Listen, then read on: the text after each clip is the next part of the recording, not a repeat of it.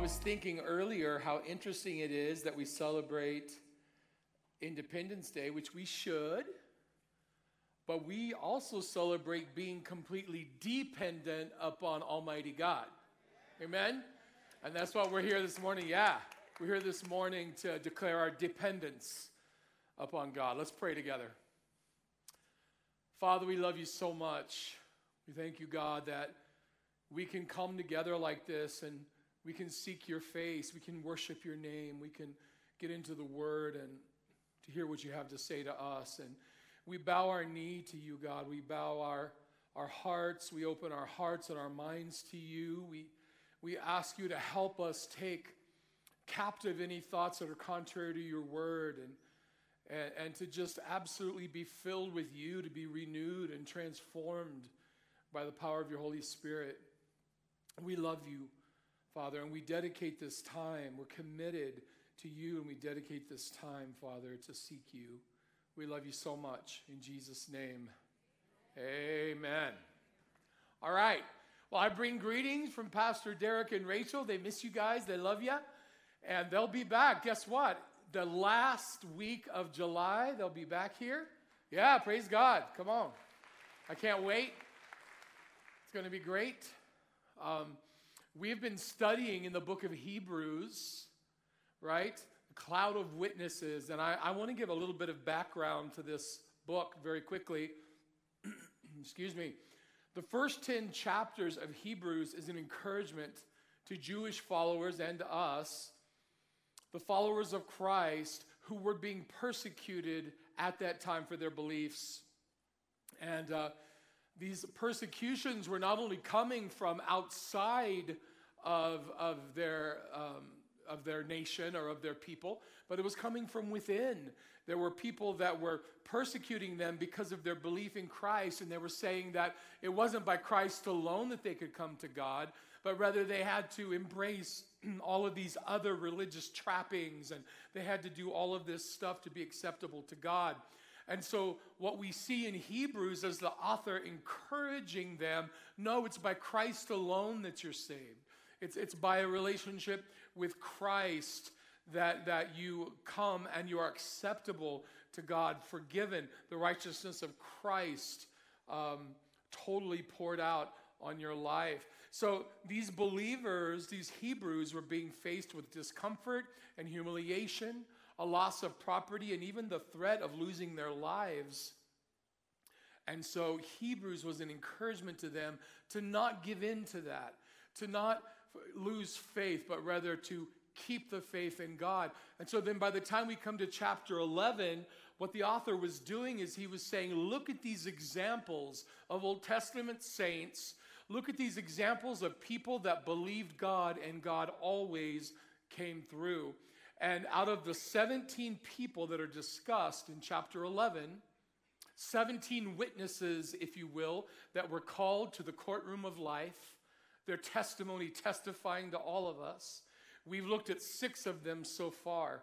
We've looked at Joseph and Joshua. We've looked at Gideon and Samson. We've looked at Abraham and Noah. And each one of them has a specific thing that they believed God for and that God did on their behalf, right? So let's look at a couple of these. Joseph believed that everything in his life, even what the enemy meant for evil, would be used by God for his good. He so believed that God would deliver his people and deliver on his promise that he said, don't bury my remains. Instead, keep my bones and take them to the promised land. Joshua believed God when God said, you know what, you march around this city, Jericho, and supernaturally I will cause the walls to fall. And Joshua was willing for his people to be put in a vulnerable and possibly humiliating place, and God totally did what he said he would do, and the walls miraculously fell. Gideon, God told him to fight an army of 130,000 men with a measly little group of 300 ragtag soldiers. And Gideon already felt insignificant. Remember, he thought he wasn't good enough. He felt insignificant. And yet because God said to do it, Gideon believed and God totally delivered and there was a huge supernatural victory. Samson, made supernaturally strong by God, even after his moral failure and defeat, he was empowered by God to defeat the Philistines. Abraham, you guys remember, he was called to leave his father's house and to go a place where God didn't tell him where he was going. He was called to go out and do that, and that God would give him a son to his barren wife. And Abraham believed God, and it was counted to him for righteousness. What about Noah? Noah believed that when God told him that the judgment was coming on a wicked humanity and that he should build a gigantic boat, Noah believed him, even though it meant that he was ostracized, even though it meant that he was alienated by his community.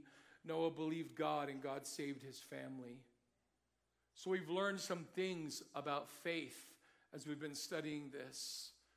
A few facts. Number one, the definition. Hebrews 11:1 says, "Now faith is the substance of things hoped for, the evidence of things not seen." That means that faith is our conviction that God will do what he says he will do, even though we can't see the way or even imagine the process. And that's what faith is. It's believing that God can do the impossible, and of course we don't understand it. If we understood it, it wouldn't be the impossible, right? But God knows, and he sees it, and he can do it. We've learned that believing in God and seeking him earnestly is part of faith. Hebrews 11:5-6 says, "By faith Enoch was taken away so that he did not see death, and was not found because God had taken him. For before he was taken, he had this testimony that he pleased God. But without faith, it is impossible to please him. For he who comes to God must believe that he is, and that he is a rewarder of those who diligently seek him." Do you believe that God is? Do you believe in him? Do you believe that he rewards those who diligently seek him? Yes. Amen. We know that our faith is in the triune God. Our faith is not in ourselves. It's not in our money. It's not in our skin color. It's not in our culture. It's not in our pastors. And it's not even faith in faith. It is faith in the Almighty God, right? So our faith is in the triune God. And although we're not perfect and our faith may waver in a moment of crisis, the God we believe in is perfect and never falters. He never falters. What we've learned about this is all of these people in Hebrews chapter 11 were just normal people. They made mistakes, didn't they? None of them were perfect. They were characters. They were people who had some colorful past. They made some poor decisions, and yet God was faithful to them. It wasn't about their ability to be faithful. It was in God's ability to be faithful. God is a good, good God. Amen. And today we're going to talk about someone else in this chapter. We're going to talk about Sarah. Sarah. Let's read Hebrews 11, verses 11 and 12. It says, "By faith Sarah herself also received strength to conceive seed, and she bore a child when she was past the age, because she judged him faithful who had promised. Therefore, from one man, and him as good as dead, were born as many as the stars of the sky in multitude, innumerable as the sand which is by the seashore." Now, we hear about the story or read about the story of Sarah and Abraham primarily from Genesis chapter 11 through 21. And I want to talk very quickly, give you a snapshot of Sarah's life in a nutshell. It says, first we find out she was a trusting wife. We find out that she was an exceptional beauty, that she was complicit with her husband in a couple of things he lied about. We're going to talk about the Hagar incident, and we're going to talk about the fact that Sarah was a practical woman. She laughed at the thought of having a baby at their advanced age. And then she laughed with joy when God's promise became true. All right, so we're first introduced to Abraham and Sarah. They had the names Abram and Sarai, but God changed their names in the course of the story. In fact, we find out later in Genesis 17 why he changed their name. Abraham means father of nations, and Sarai means princess, but Sarah means princess as a title. So she went from being my princess, like you might call your little girl, to being the princess or the queen of a people. Look at Genesis 17, verses 15 through 17. It says, "Then God said to Abraham, 'As for Sarai, your wife, you shall not call her name Sarai, but Sarah shall be her name. And I will bless her and also give you a son by her. Then I will bless her, and she shall be a mother of nations. Kings of people shall be from her.'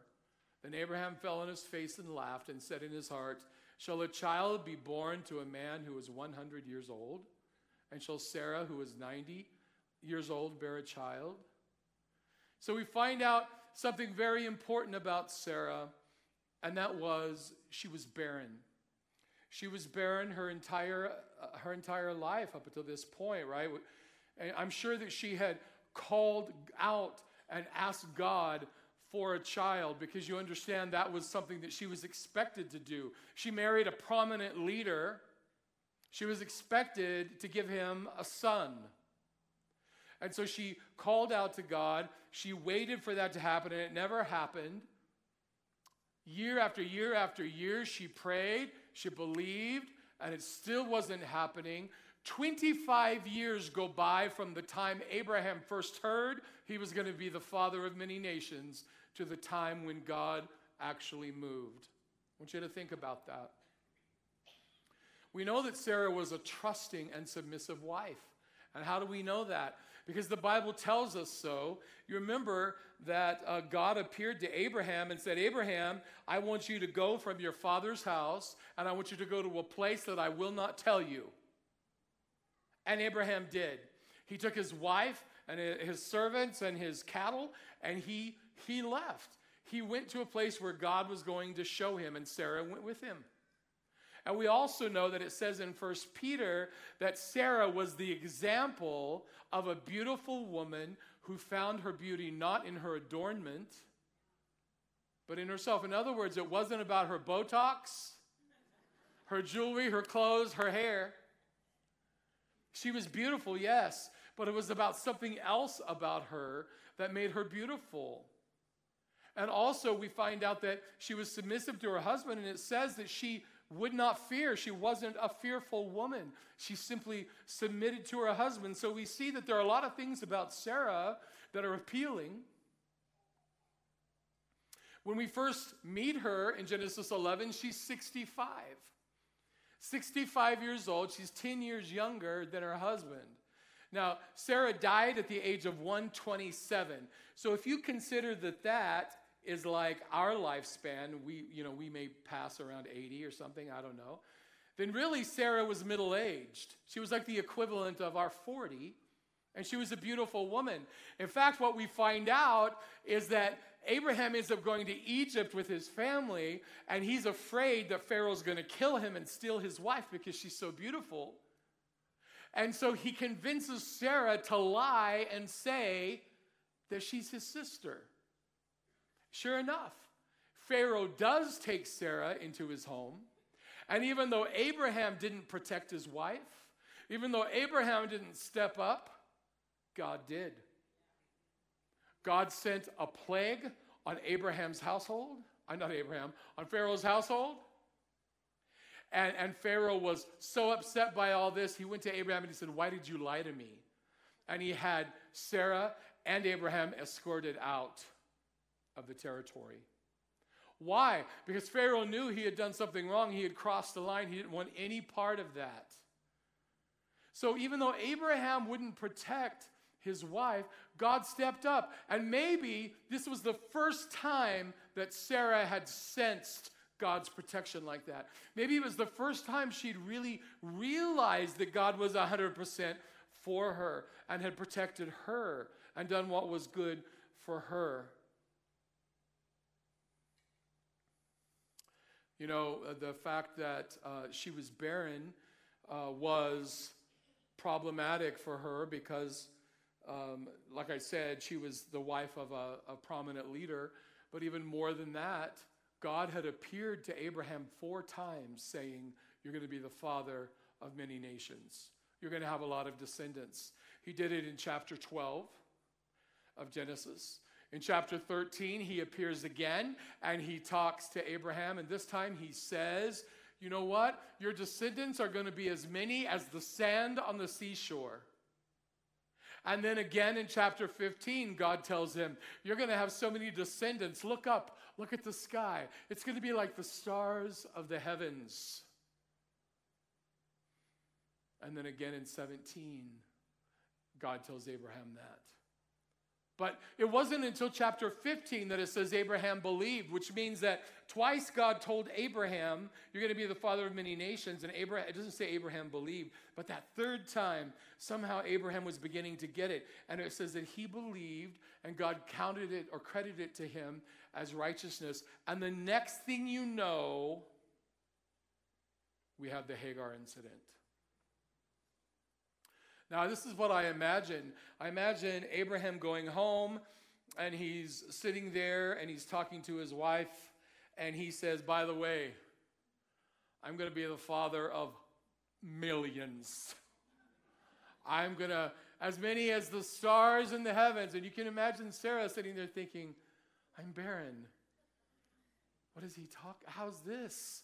How is this supposed to happen?" Can you imagine the pressure that she felt? I just want to be honest with you. At this point in time, culture did not favor women. They were marginalized. Sarah, I'm sure, felt marginalized. She married Abraham. She was taken from her sense of security, his home. She went to a place where she didn't know where she was going. Now she's married to this man. She finds out that he's supposed to be the father of nations. She's unable to bear children. And now this thing is ramping up. There's more and more pressure. And you know what? Sarah did what we often do, which is she decided she was going to help God along. She was going to help him. She was going to help him out. You know, manipulate the situation. Do her own thing, try to bring about what she knows God wants. And we do that same thing sometimes.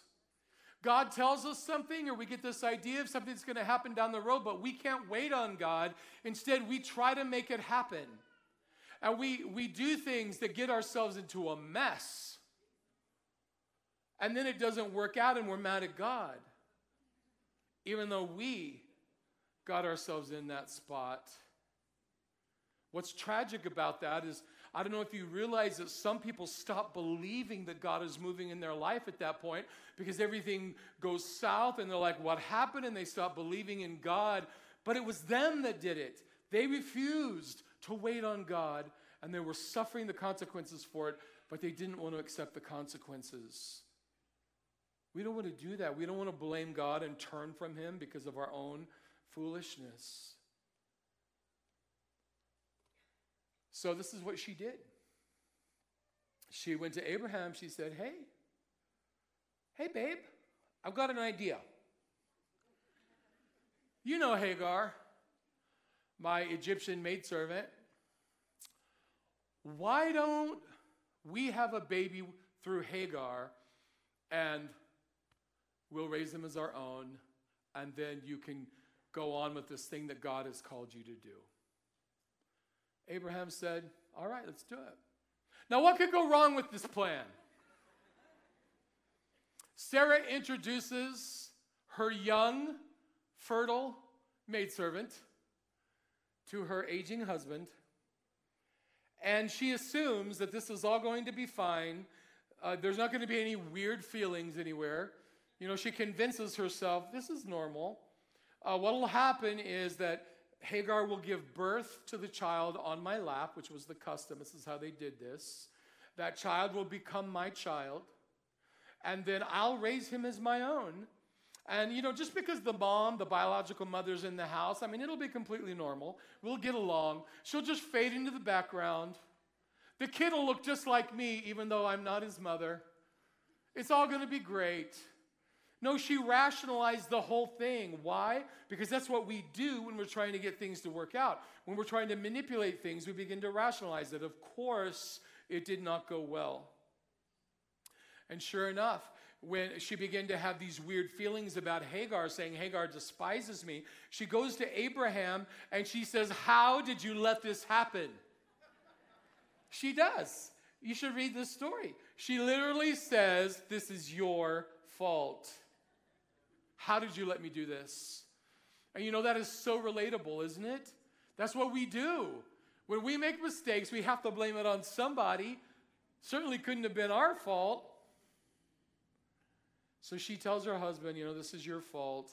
And the question is, why did Abraham let her do that? Where was his leadership? God was holding him responsible, not her.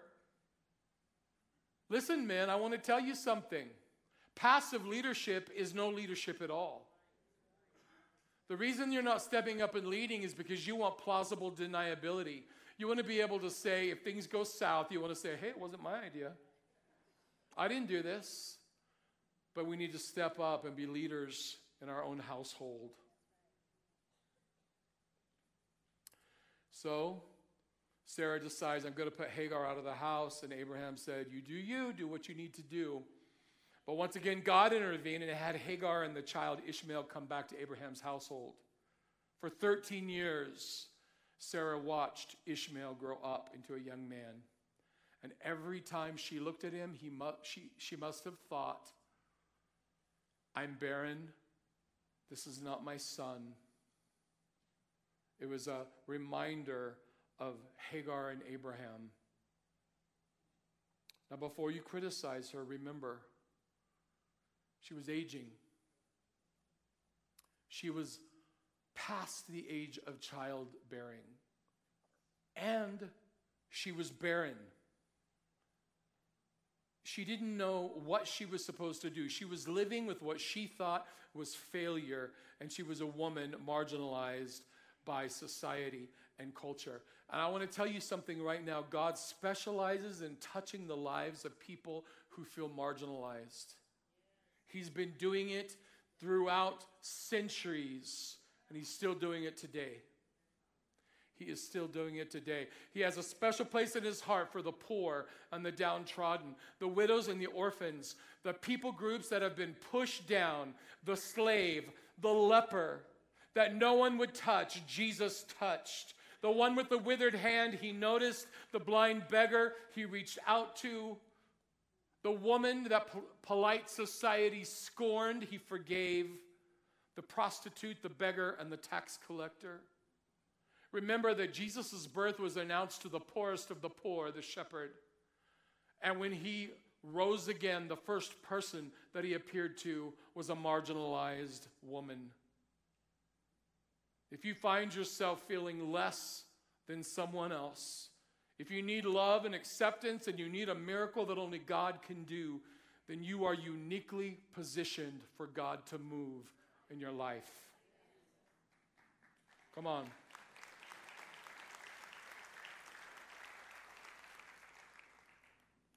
Genesis 18, 9 through 15 reads, oh, let me preface this before I read this passage. So 3 men show up at Abraham's tent, and he doesn't realize it, but it's a theophany. It's where God takes a human form. You may call it a Christophany. He takes a human form, and Abraham does not realize that he's dealing with God until this moment. It says, then they said to him, where is Sarah your wife? And so he said, here in the tent. And he said, I will certainly return to you according to the time of life. And behold, Sarah your wife shall have a son. Sarah was listening in the tent door, which was behind him. Now Abraham and Sarah were old, well advanced in age, and Sarah had passed the age of childbearing. Therefore Sarah laughed within herself, saying, after I have grown old, shall I have pleasure, my Lord being old also? And the Lord said to Abraham, why did Sarah laugh, saying, shall I surely bear a child since I am old? Is anything too hard for the Lord? At the appointed time, I will return to you according to the time of life, and Sarah shall have a son. But Sarah denied it, saying, I did not laugh, for she was afraid. And he said, no, but you did laugh. So she lied to God right there. And God was just like, no, you did laugh. Hey, listen, we do that too. Here's the thing. Like God says something to us, and sometimes our first response out of our mouth is denial. Like when the Holy Spirit convicts you of something, or the Holy Spirit says you treated that person badly, or you shouldn't have said that, or your attitude's wrong, or whatever, and the first thing out of your mouth is, no, I didn't. No, it's like that little kid, right, who gets caught doing something wrong, and they're like, no, it wasn't me. I didn't do it. The first thing out of our mouth. But of course, God knows her heart. He knows your heart. And it cracks me up because I see Sarah eavesdropping inside the tent like any good wife would do. And, Abe's outside. He's talking to these three guys. And she's like doing whatever she's doing. And she's got one ear tuned in. And she hears Sarah is going to have a baby by this time next year. And she laughed. Now, we don't know if it was a laugh of denial, like a laugh of disbelief, or if it was just like, oh my gosh, are they crazy, right? Like, we don't know exactly, but whatever reason she laughed right then, we know she did have faith to have a child because it says so in Hebrews chapter 11. But at that point, she laughed. God said, why'd Sarah laughing? And I just picture her sticking her head out the tent saying, I didn't laugh. He's like, no, you did. You laughed. God says, is anything too hard for the Lord? What a question. What a question to be asked by God himself. Challenging our very thought and the makeup of who we are as a believer. Do you believe in me? Do you believe me? Is anything too hard for me? Sarah was confronted with that truth. What's interesting is that the original language here indicates when Sarah said, am I to have pleasure, this pleasure? She wasn't just talking about, am I to have the pleasure of having a child? She was actually saying, are my husband and I actually going to have intimacy at this point? In other words, it had gotten to the point where they were way past that point, right? Abraham was 100 years old, and she was 90. And she was like, man, this is just not possible. It's just not possible. She couldn't believe it. She couldn't get her brain wrapped around it. Now, I want you to think about the impossible thing in your life and compare it to this. Here's Sarah. She's 90 years old. Her husband is impotent. He's 100 years old. She's been barren her whole life. And God is saying, you're going to have a child. Impossible. What is your impossible thing? Is it finances? Is it your health? Is it a relationship? Is it the calling on your life that you keep waiting for some sort of breakthrough? What is it in your life that you're feeling like is impossible? It's not more impossible than this. It's not.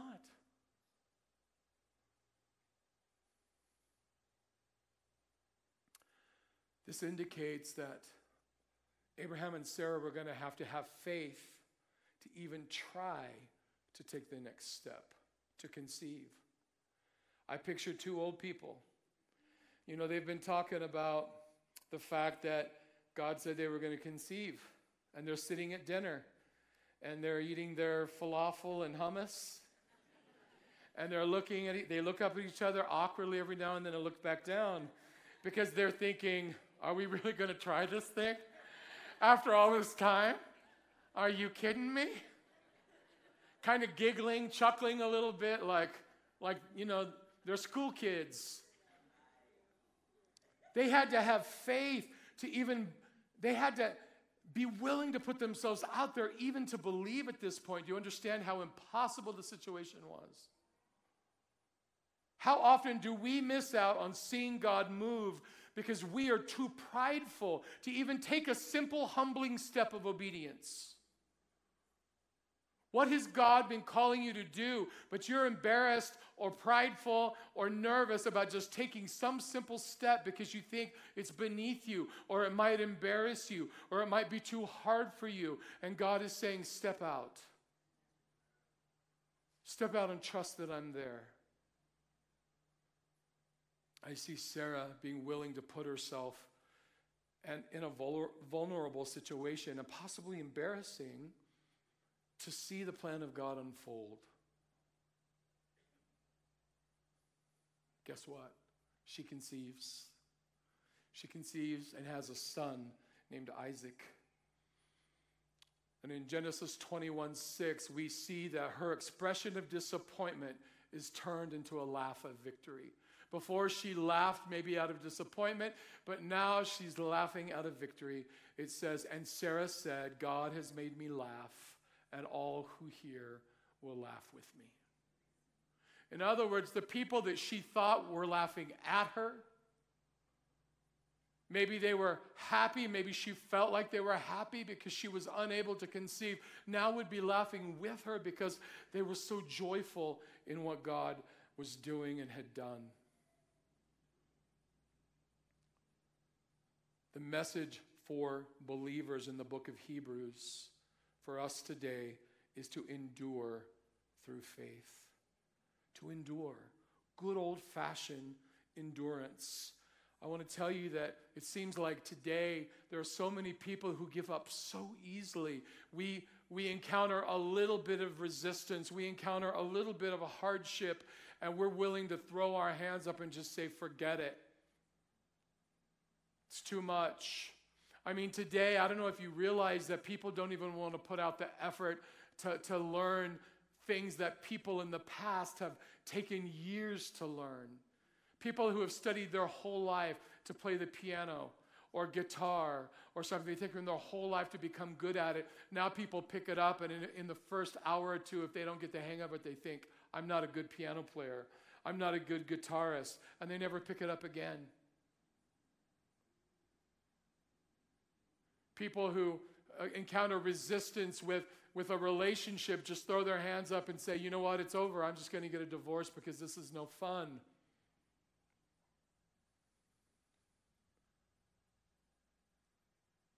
It's almost like we have become so accustomed to the quick, the easy, the instantaneous, that we don't realize that things that are really valuable often take a great amount of cultivation and a great amount of endurance, and that there's great benefit and pleasure derived from going the long haul,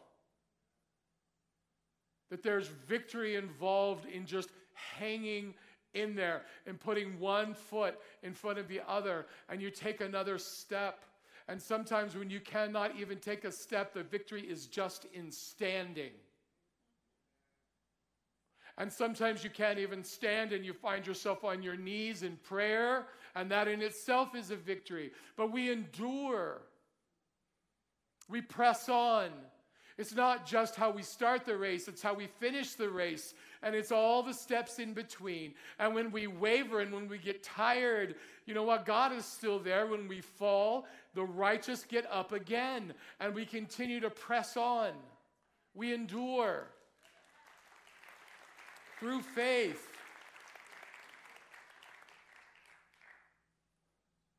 The people that we see in Hebrews chapter 11, many of them didn't see the culmination of their promise answered. You know, it's funny because Sarah and Abraham actually did see the beginning of the promise. They saw Isaac. Isaac was born, and that was part of the promise, but it was just the beginning of it. It was the tip of the iceberg. Remember what the promise was, that Abraham would be the father of many. as numerous as the stars in the heavens. They didn't see that part of the promise. They just saw the beginning of it. They saw that the tip of the iceberg, and it's the same with us. So many times we get a promise of God. We want that instant. We want it all. We want to see the big answer. We want it all revealed. We want to know how it's going to happen. And God just gives us a little step at a time, and then we begin to see progress. That's not what we want. We want it all now. We're like Veruca Salt on Willy Wonka in the Chocolate Factory. I want it now. Right? We're like that. We're just like, I'm a little kid. I'm a little brat. I just want everything, and I want it right now. And God's like, no, the promise is there. Endure. Press into him. And guess what? Look at heaven. Heaven is like that for us. Heaven is an eternal thing. It is a promise. We don't have it in our hand right now. But we know we're saved, and we experience the little bits of it. We experience it in worship. We experience it in the Word. We experience it in our quiet time. We even experience it in the eyes of our little baby and our grandbabies. We look into those little lives, and we're like, oh, God, you're amazing. Little bits of eternity that we get to glimpse, but finally, someday, we're going to live in it. We're going to live there. Yeah, and we're going to see God's promise revealed to us. Look at this scripture in Hebrews 11:39. It says, and all these, having obtained a good testimony through faith, did not receive the promise, God having provided something better for us, that they should not be made perfect apart from us. Therefore, we also, since we are surrounded by so great a cloud of witnesses, let us lay aside every weight and the sin which so easily ensnares us, and let us run with endurance the race that is set before us, looking unto Jesus, the author and finisher of our faith, who for the joy that was set before him endured the cross, despising the shame, and is set down at the right hand of the throne of God. And so we see here Jesus being used as our example of someone that was willing to endure persecution, endure torture and death. He was willing to do that. Why? For the joy set before him, that we would all be reconciled unto God. It was worth it to him to go through that. And the call for us as believers is to endure with Jesus through persecution, through whatever comes our way. We shouldn't be drawn off course by discouragement. We shouldn't be drawn off course by apathy. Do you know what apathy is? It's indifference. It's that idea that, you know what, I just don't care anymore. I don't care about anything. I don't care about church. I don't care about God. I don't care about the Bible. I don't care about prayer. I don't care about my family. I just don't care. And the world is drowning under the weight of apathy. And God wants us to be fully alive in him. He wants us to be alive and to live a robust life that's full of love and care for one another, love and care for him, love and care for you, for each other, that we would know each other, we would have a relationship together. We would have accountability with one another. We would eat food with each other. We would know the names of each other's kids. We would spend time in each other's homes. We would not be apathetic. It would be just the opposite. We would be empathetic. We would be feeling what others feel. We would care about one another. We shouldn't be drawn off course by the deceitfulness of sin. You know, that feeling that comes over us that tells us, go ahead, just do what feels good, because right now it's going to be fun, and who cares what happens after that? Has that lie ever come to you? Has that thought ever come to you? Just give in. Just give in to this. That's what the devil wants us to do. Hebrews 3 says, beware, brethren, lest there be in any of you an evil heart of unbelief in departing from the living God, but exhort one another daily while it is called today, lest any of you be hardened through the deceitfulness of sin. Do you know why I believe the enemy doesn't want us to know one another? Do you want to know why I think he wants us to stay separate and to be apathetic towards each other? Is because then we can't hold each other accountable. We can't encourage each other to righteousness. Do you know why we have a home group ministry in this church? So that you can't come to a medium-sized church like ours and get lost in the crowd. The idea is that you would actually know people. And that they could get in your face a little bit and say, how you doing? How you treating your wife? So we could get to know one another and say to that little kid, why are you speaking to your mom like that? So we could talk to one another. We could encourage each other on the path of righteousness. Hebrews is telling us that Jesus is the better way. It's not our way. It's not the world's way. It's not the way of common psychobabble. But Jesus is the better way. John 14:6. Yeah, come on. John 14:6. Says, Jesus said to him, I am the way, the truth, and the life, and no one comes to the Father except through me. Yeah, I want to tell you right now, the only way to God the Father, the only way to heaven, the only way to happiness, the only way to fulfillment is through the better way, Jesus Christ. It's the only way. And I want to ask you this morning, I want to ask you if you have made a decision to give your life to Jesus, to surrender your heart, to put your faith and trust in Jesus Christ. Have you made that decision? Because you can do it right now, this morning. What the Word of God tells us is that God so loved you that he sent his Son to die for the forgiveness of your sin. That if you believe on him, and if you surrender your life to him, he will save you, forgive you, cleanse you. And it's as simple as surrender. It's as simple as asking him. It's as simple as believing and asking him. Let's bow our heads together.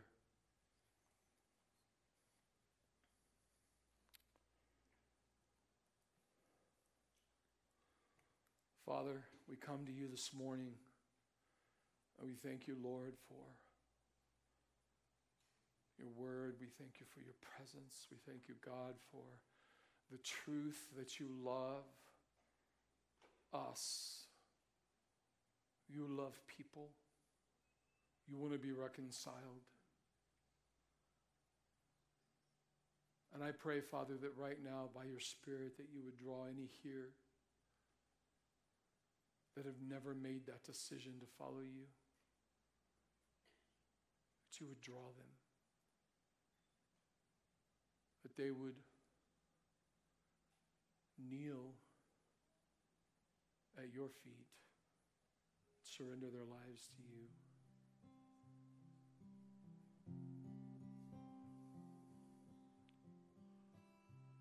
This morning, if you are ready to say a prayer, to give your life to Christ, if you're ready to make that decision, would you lift your hand up right now so I can pray with you? Is there anybody here? This is Pastor Jim. That's me. I know I need the Lord, and I surrender. I see your hand. Is there anyone else? Pastor Jim, I'm ready to pray. I'm ready to give my life to God.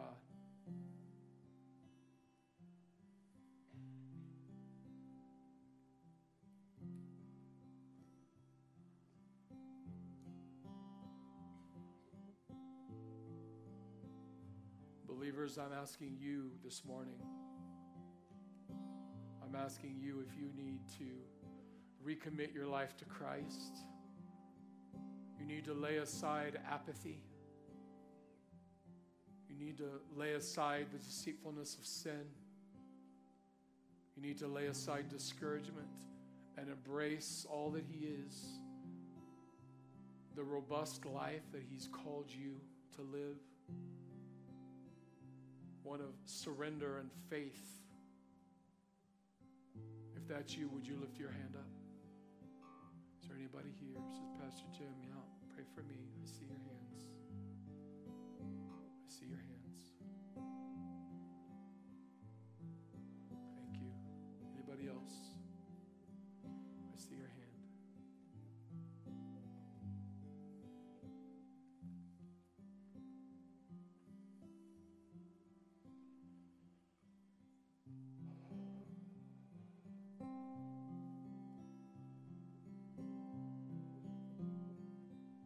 God, we come to you right now. I thank you for this one that's raised their hand to receive you as our personal Lord and Savior. Oh God, fill them.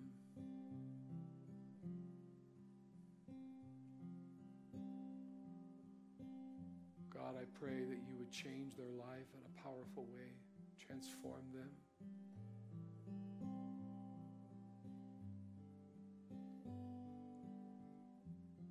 I pray for these believers who've raised their hand, saying they want to recommit their lives, God. I too want to recommit my life to you, God, to follow more fully after you, that the deceitfulness of sin or discouragement or apathy would not be allowed to discourage us or to fill our minds and our lives, God, that we would reject those things and we would embrace fully your Spirit, embrace fully your word, embrace your plan, that we would surrender completely to you, God. Fill us up, Lord, we pray. Do a work in us by your Spirit.